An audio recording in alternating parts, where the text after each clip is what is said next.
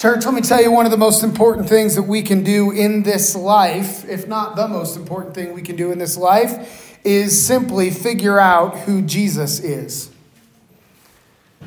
To know who Jesus is, to seek him, to study him, is the most important thing. It's one of the only things that will last from this life into the next.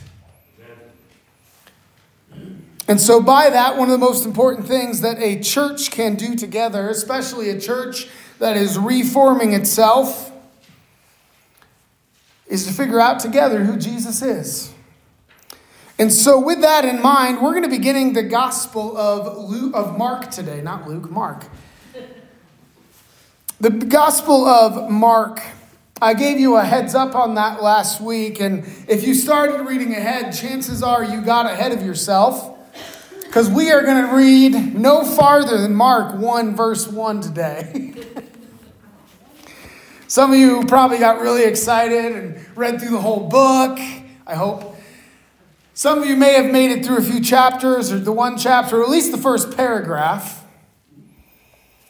Some of you didn't do that at all because you weren't here and you had no idea we were doing Mark this week and that's fine as well. But I'd encourage you, Mark's one of those books or one of these books that, that we really can just kind of plow through. Give yourself an hour and a half on a, on a single day this week or 10 minutes every day this week, and, and you'll probably get through most, if not all, of the book. It's good to see where we're going to be going all the way through. For very few of us, Mark is our favorite of the Gospels. Some of us love the book of John all of the theology and the commentary and the spirituality that you find there. Some of us love the book of Matthew, which is full of the Jewish proofs of Jesus. You can trace the, the story of Jesus going all the way back to the Old Testament as you study through the book of Mar- or Matthew. Some of us love that. Some of us love the book of Luke with all of the contextualizing as Luke takes a very Jewish gospel and presents it to a very Gentile, very Greek people. Mark, for some of us, though, was the first book we were told to read when we became Christians. Anybody? Uh, none of us. Mark is often the forgotten gospel because we love what's in some of the others. But I will tell you one of the reasons to love the book of Mark is because it really just gets to a simple, straightforward story of Jesus. It's the shortest of all of them, though it has as many stories as the rest of them. Mark is a masterful storyteller. He doesn't waste any extra time on anything else. He doesn't know, branch off. He doesn't get distracted in other things. He has one goal, and this is a goal worthy of any writer, and particularly any reader, and that is to simply say, This is who Jesus is.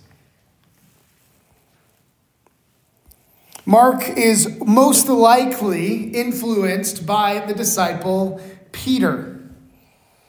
It's good to know that because Peter is kind of crazy when you read his story throughout all of the Gospels, what you encounter is probably the most sensational of all of the disciples. Right? He is always living at the edges of, of his faith and his understanding. He, he's the guy who asks Jesus to let him out onto the water.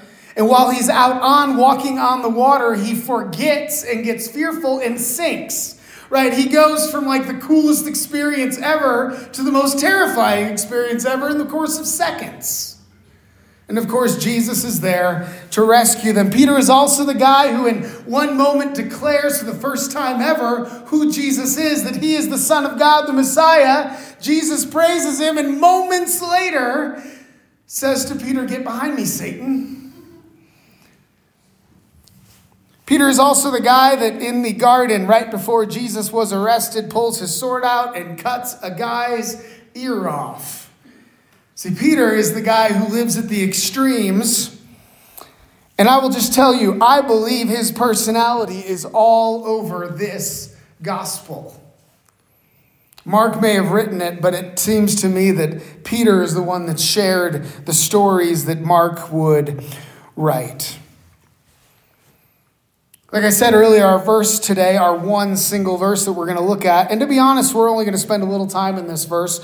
What I want us to do today is kind of get a big picture of the book of Mark. We're going to look at some other scriptures, but the one scripture that I want us to land in is the one purpose of Mark in this, and it is verse 1 1. Mark writes, The beginning of the gospel of Jesus Christ, the Son of God. Let me see it again. The beginning of the gospel of Jesus Christ, the Son of God.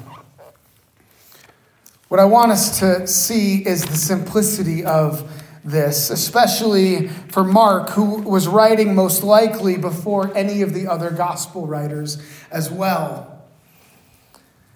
When we talk about the gospel, we often get to theology and understanding. Our, our thinking goes beyond. But for Mark, he's really simple. When he says the gospel, he means good news. And when he says of Jesus Christ, it literally means the good news of Jesus Christ, the good news of him coming, the Son of God, and what that would mean for humanity. We're going to come back to this a lot. I believe Mark is just simple, and I love that. Last year, a year and a half ago or so, I had the opportunity to preach all the way through the book of John. It was hard. there are passages through John that you've got to sit there and study and study and look at and examine. And if you don't do that in a community of people, you can find yourself getting off some weird places. But Mark, honestly, is the book that any new believer should just read on their own. Because Mark's endeavor is simply to present Jesus unadulterated, uncomplicated, clear, and simple. What I'm calling in this study, this series, only Jesus. What we're going to do today is look at a few, really one specific theme that branches out into many. So that as we read through this, and you read through it on your own, I hope, and as we read through it together on Sunday mornings, we might have a, a groundwork, a framework for doing this together. One of the primary themes, and this, like I said, leads into other themes throughout the book, is the theme of urgency. There is an urgency in the book of Mark. You will not find another biblical book with as many action and timeline words as the book of Mark. Here's just a really quick spattering. Verse 1 or chapter 1 verse 10. It says when he came up out of the water, this is at his baptism, immediately he saw the heavens being torn open. A couple verses later, uh, chapter 1 verse 12, it says the Spirit immediately drove him out into the wilderness. A few verses later, chapter 1, verse 18, it says, And immediately they, the disciples, left their nets. Just a couple verses again later, chapter 1, verse 20, it says, And immediately he, Jesus, called them. Like these uses of immediate, Mark uses this word 41 times in his short gospel. Let me just say, Jesus has places to be and things to do. And that's Mark's point. Along with that, many of Mark's stories are shorter versions of what Matthew and Luke tell. We may rightly begin to get the idea that Mark's gospel should be read with an intended urgency. In fact, I would say if you manage to read the entire book from beginning to end without some level of anxiety, then you're doing it wrong. Because the entire book just pushes you through the text in such a way that you should be picking up on the same emotion and feelings of a rush. There is an urgency. Now, what I want to say is that that urgency is not just urgency for the sake of urgency. Right? It's not just a, a push, a timeline push because Mark's trying to push an agenda. No. Mark's urgency is rooted in Jesus' urgency. And that's what we want to focus on at, this point. See, that urgency isn't just for the sake of urgency. That urgency is rooted in a number of things we're going to see throughout this book. And so, this is a great way to begin looking at the overall picture of this book. We're going to look at a number of these. The first one is urgency rooted in brokenness and lostness. Jesus has an urgency. Mark, as the writer here, Peter, I think, is the source of this has an urgency, and it's a concern for the brokenness and the lostness of his day. We're going to see that in a number of ways. The first is through demons and evil spirits. At this point, we as modern readers need to pause, we need to think, we need to grapple a little bit with the encounters we're going to read about in this book. Even if we accept these demonic stories as true, which, by the way, I think we should, we may need to recognize that even as we believe them, we have been pre programmed by a secular culture to more or less dismiss them or minimize them. But let me tell you, if you read through the book of Mark, you will not see a minimization of these stories and these encounters. In fact, in the book of Mark, the encounters with the demonic are longer in every case than they are in every other one of the Gospels. Jesus takes seriously the encounter with evil. They demonstrate a brokenness that is beyond, for most of us, many of our experience, praise God. But let me tell you, this is not beyond the experience of the church and missions in many parts of the world today, nor is it apart from the experience of some of us in this room who have experienced not only outward attack from the demonic, scary, real, literal things.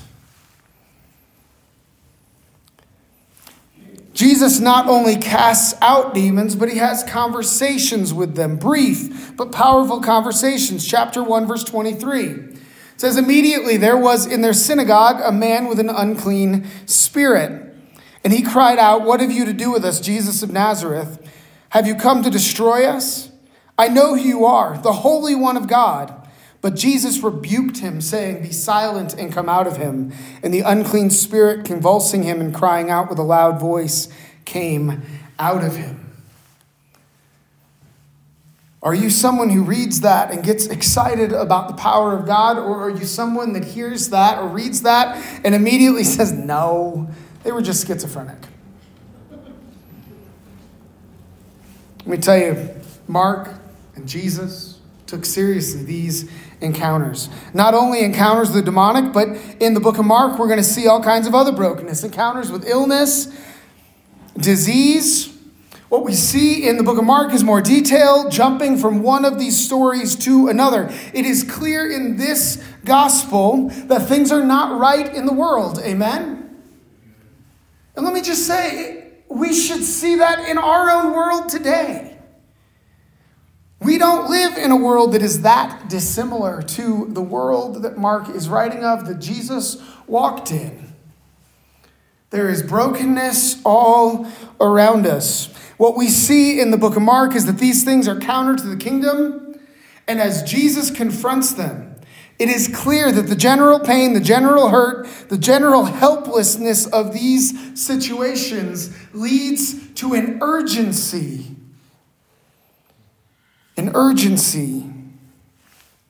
But not only the demonic and not only the illness and the brokenness of disease, but what we also see and encounter the brokenness of what we can call the religiosity of Jesus' opponents. Jesus spends a lot of time talking to people in this book who think they have it all figured out, but have nothing figured out.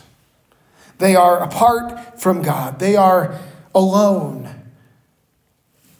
And not only that, they're leading others who would follow them into darkness.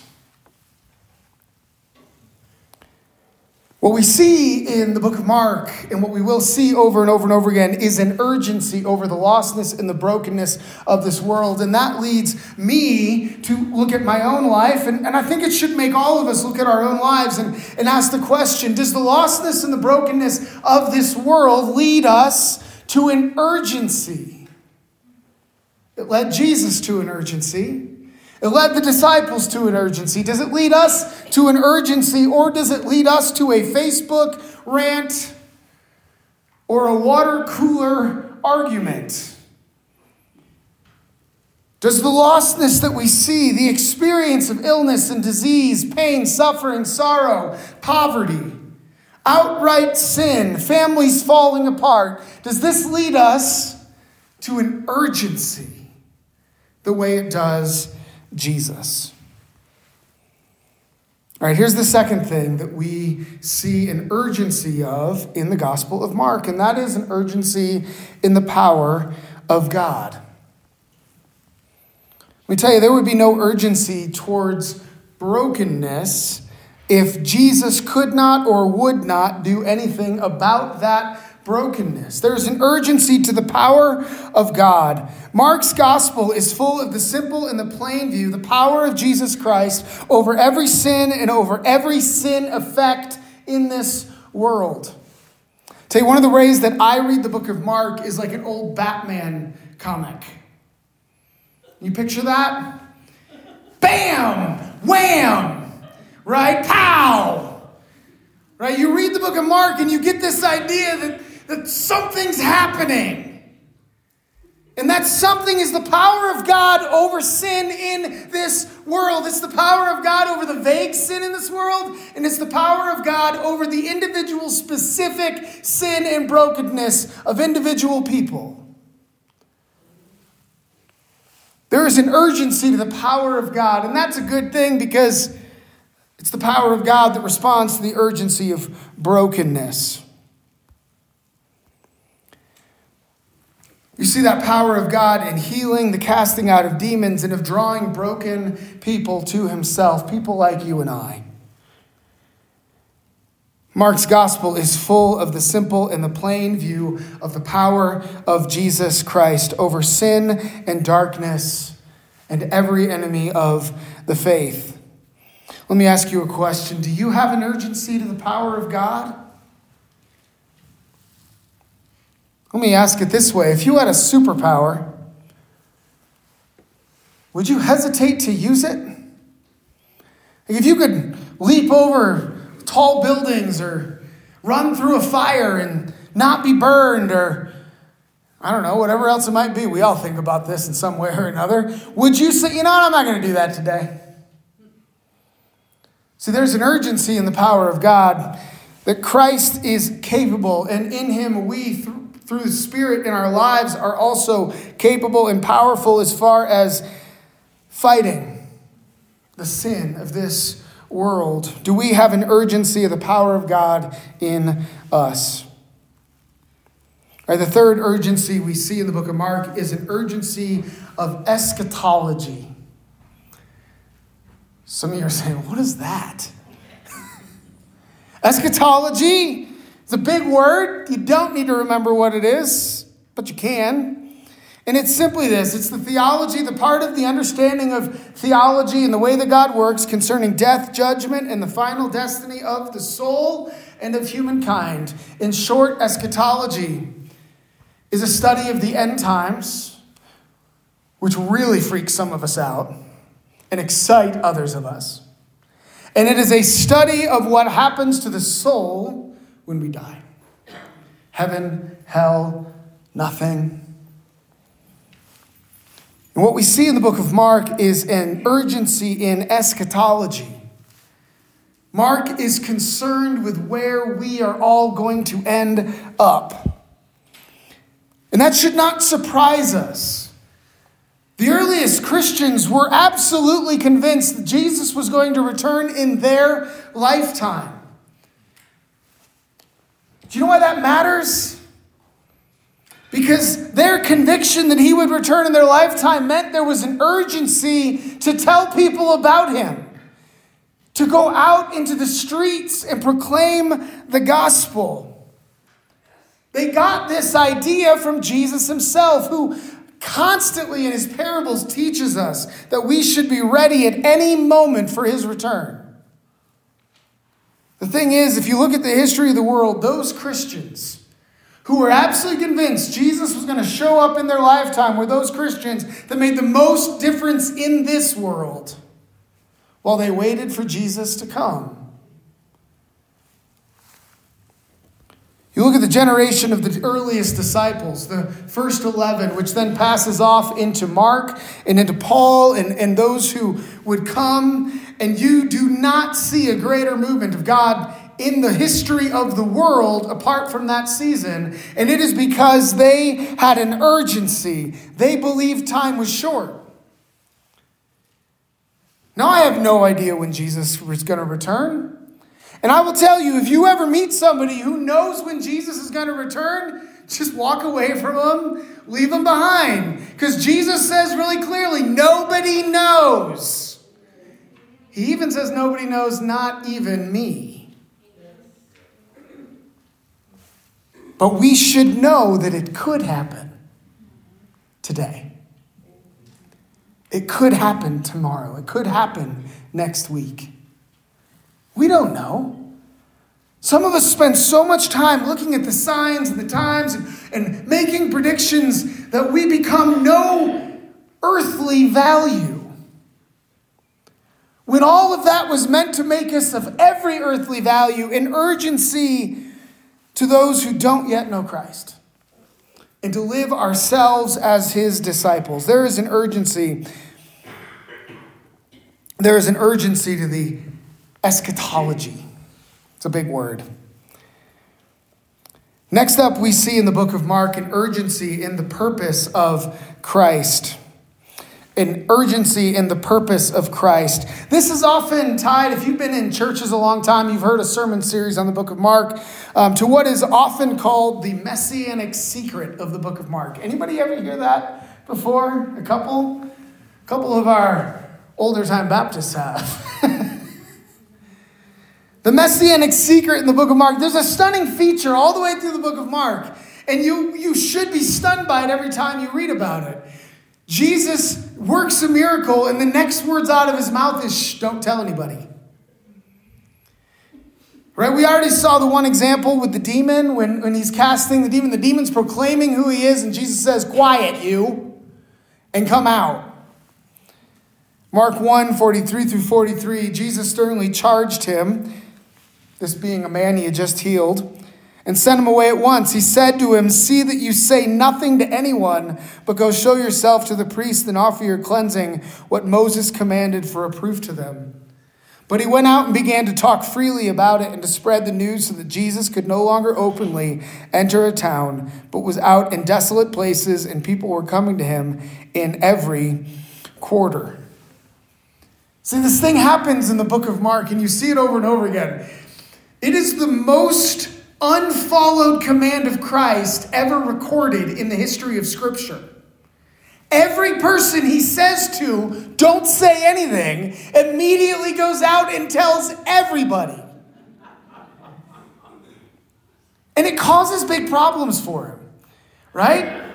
Because everybody wants to be healed. Everybody wants a, miracle. Everybody wants to see this. And it actually tells us here at the very beginning of the book of Mark that it resulted in him not even being able to walk freely through towns, but even in the desolate places, he still has crowds following him. He tells demons to be quiet because they know who he is, and he is not ready for the world to yet know who he is. He performs miracles and he says, Don't tell anyone because he needs to get to where he's going with as little distraction as possible. And the stunning thing that, about this is that Jesus never once criticizes those for doing so. See, he has an urgency in his purpose, and his grand purpose is what? To get to the cross to die for the sins of humanity. He is marching every day of his ministry straight towards that goal. He knows how painful it is, he knows how awful it's going to be. And he set his eyes on it. And everything else is interesting. It's a distraction to that, except that Jesus never treats it that way. You do not find a story where somebody who comes to Jesus and asks for healing, and he says, No, sorry, I don't have time for you. See, because Jesus' grand purpose may be the saving of sinners and making them into saints. But his mission is people, it's humanity, it's loving the lost. There is an urgency in the purpose of Christ. And so, even as we read through those stories and we say, Jesus, why wouldn't you want everybody to know who you are? We can know that his eyes were fixed on the cross, but he continued to let every brokenness, every sin, every poverty, every hurt, every heartache that came to him, every person, and he loved them and he cared for them and he had time for them. There's an urgency in the purpose. Finally, we come to an urgency that is rooted in the gospel. And this brings us back to our verse 1.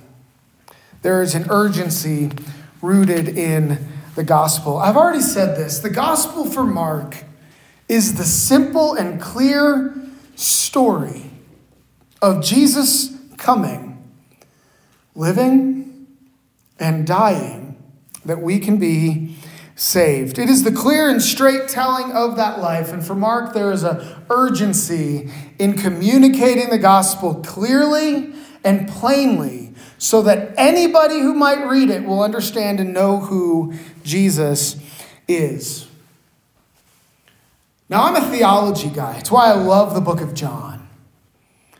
I go to the book of John, and there's this theology all over it. There's understanding beyond the story. There's, there's editorial. John, John makes more editorial about the story of Jesus than anybody else. Mark doesn't do that. Mark approaches the text and he, he writes it straightforward as he can. Jesus did this, then Jesus did this, then Jesus did this. Jesus said this, Jesus communicated this. Right? Mark just goes straight forward in that. Why? Because Mark knows that we are not saved by right theology, we are saved by a relationship with Jesus Christ. Now, I will tell you, the theology probably will come in right relationship to Jesus Christ. But it starts with a relationship, and a relationship starts with knowing really well the one we're in community with. Mark's goal the entire goal of his entire book is to say, look, people, here's Jesus. Here's Jesus. Don't miss him. Don't miss who he is. Don't miss what he did. And what I love about that is that as we think about it, this is the Jesus that the disciples knew. Right? The disciples didn't have the theology down. They didn't have the extended studies down. Right? They hadn't studied the Old Testament into who Jesus was, and they didn't have all those details. All they did for three years was meet and connect with a little bit more of Jesus Christ. They walked with him, they spent time with him, they hung out with him. The Jesus that we meet in the book of Mark is the Jesus the disciples knew before they knew anything else.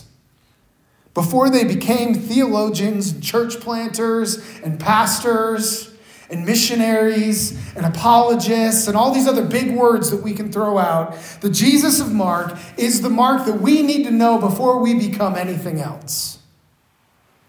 And I want to tell you, there's an urgency in that. We live in a world right now that does not know who Jesus is. Man, the things people say about who they think Jesus is because of a TV show or a movie or a book they read or a Facebook post. They've got no idea who Jesus is. But if they would just know the Jesus that, that we see in the book of Mark, the Jesus that I pray every one of us in this room would know, it would make all the difference. Let me ask you do you have an urgency that the people around you would just know Jesus?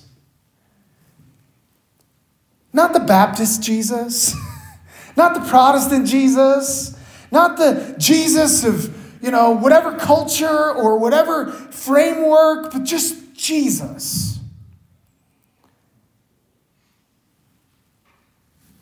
Do we have an urgency to that? To not let all the other stuff get in the way? But to let that stuff come and go as it needs to, that somebody might be saved. Look, here's what I know I know that for some of us, we might be sitting here right now in this room and we're just actually trying to figure out who this Jesus is. For some of us that we've been raised in the church, we've been in the seats, the pews for decades or generations. We've been here forever. And we're still trying to figure out who Jesus is. We know a lot about him, but we've never actually encountered him. Others of us in this room might be sitting here right now and trying to figure out who Jesus is and going, man, I don't even know where to start. The only thing I know about Jesus is that TV show called The Chosen that some people love and some people hate.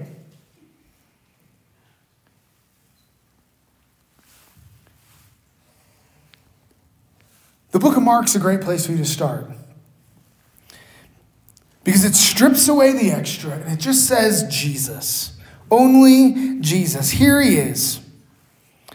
Mark shows us that Jesus.